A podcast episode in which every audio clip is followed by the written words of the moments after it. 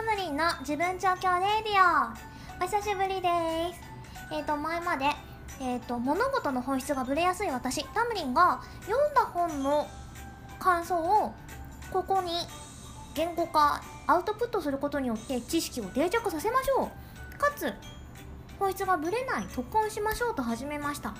で本読んで原稿書いたんですよ。その原稿書くのに2時間ぐらいかかってて。ちょっと転職したんで今その2時間も捻出することができなくなっちゃったんでもう本読むのに精一杯終わりになっちゃったんでちょっと日々、えーと、定着させたい知識などを言語化してここに録音する自分用のメモコンテンツとして再開することにしました。てなわけで今回は五世三種占いについてです。次のチャプターどうぞ。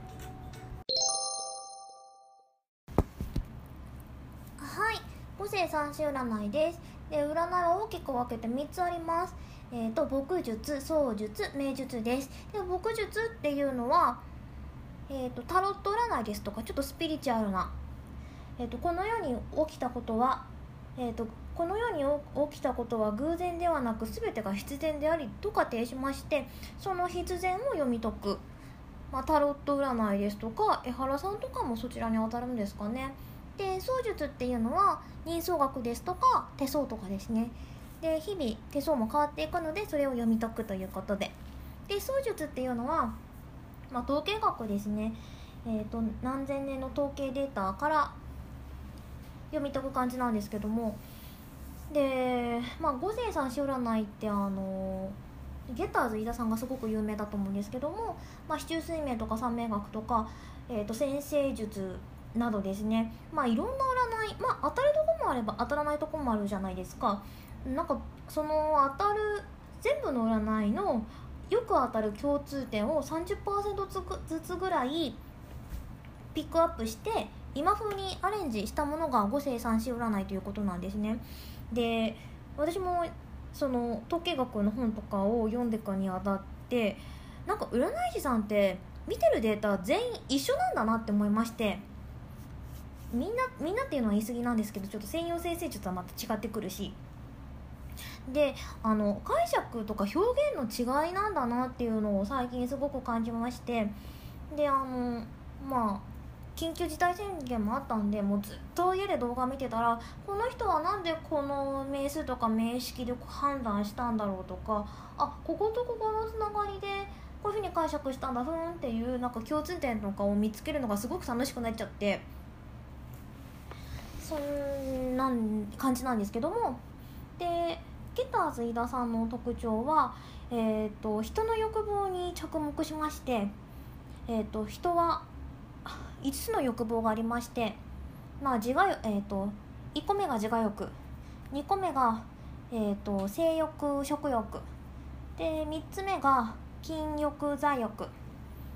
で4つ目が、えー、と権力支配欲。で5つ目が創作欲ということで。であのゲッターズ飯田さんってなんか名数っていう数字を、えーと、生年月日から算出しましてそこにみんなの性格を当てはめたりするんですけどもまあえっ、ー、と奇数月奇数奇数年に生まれた人と偶数年に生まれた人で、まあ、陰と陽に分けまして1980年、えーと、偶数の人が陽で、えーと奇数に生まれた人が陰なんですね。それは市中水明でも一緒で。で下1桁1と2の人は自我欲。3と4の人は食欲性欲。えー、と5と6の人が筋欲財欲。で7と8が支配欲権力、まあ、人の上に立ちたいみたいな、えーと、で最後の9と0が創作欲。なんですね。で、えーと、と1から60で陰と陽で全120種類で、えーと、幼少期青年期晩年期。で当日で3つの数字が算出されるんですね。まあそれは市中水面も一緒なんですけど。多分あの五世三種占いの通変性を名数に当てはめてるんだなっていうことが分かりました。であの生まれた時間によっては結構前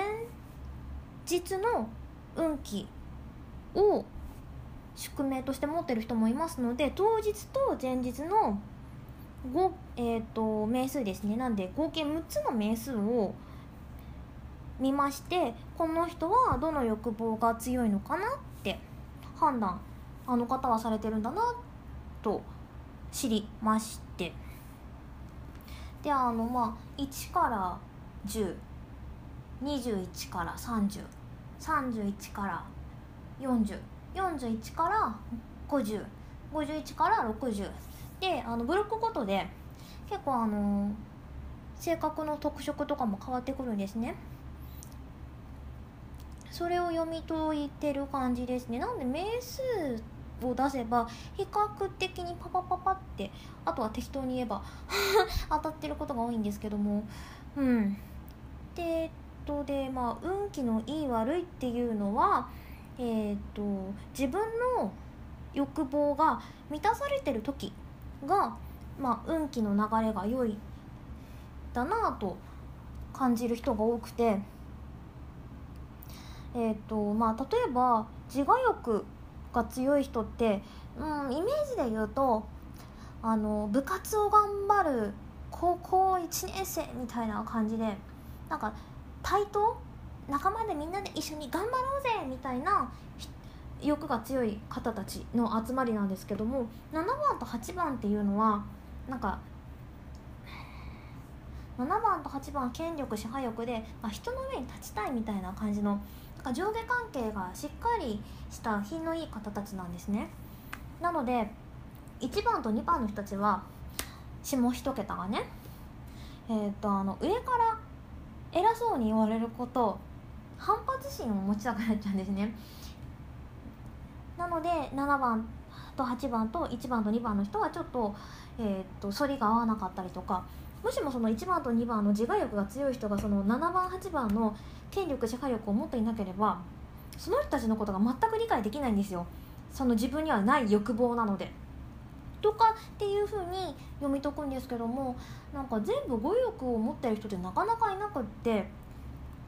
それであの人の人間関係の亀裂とかが生まれてくるんだなと思って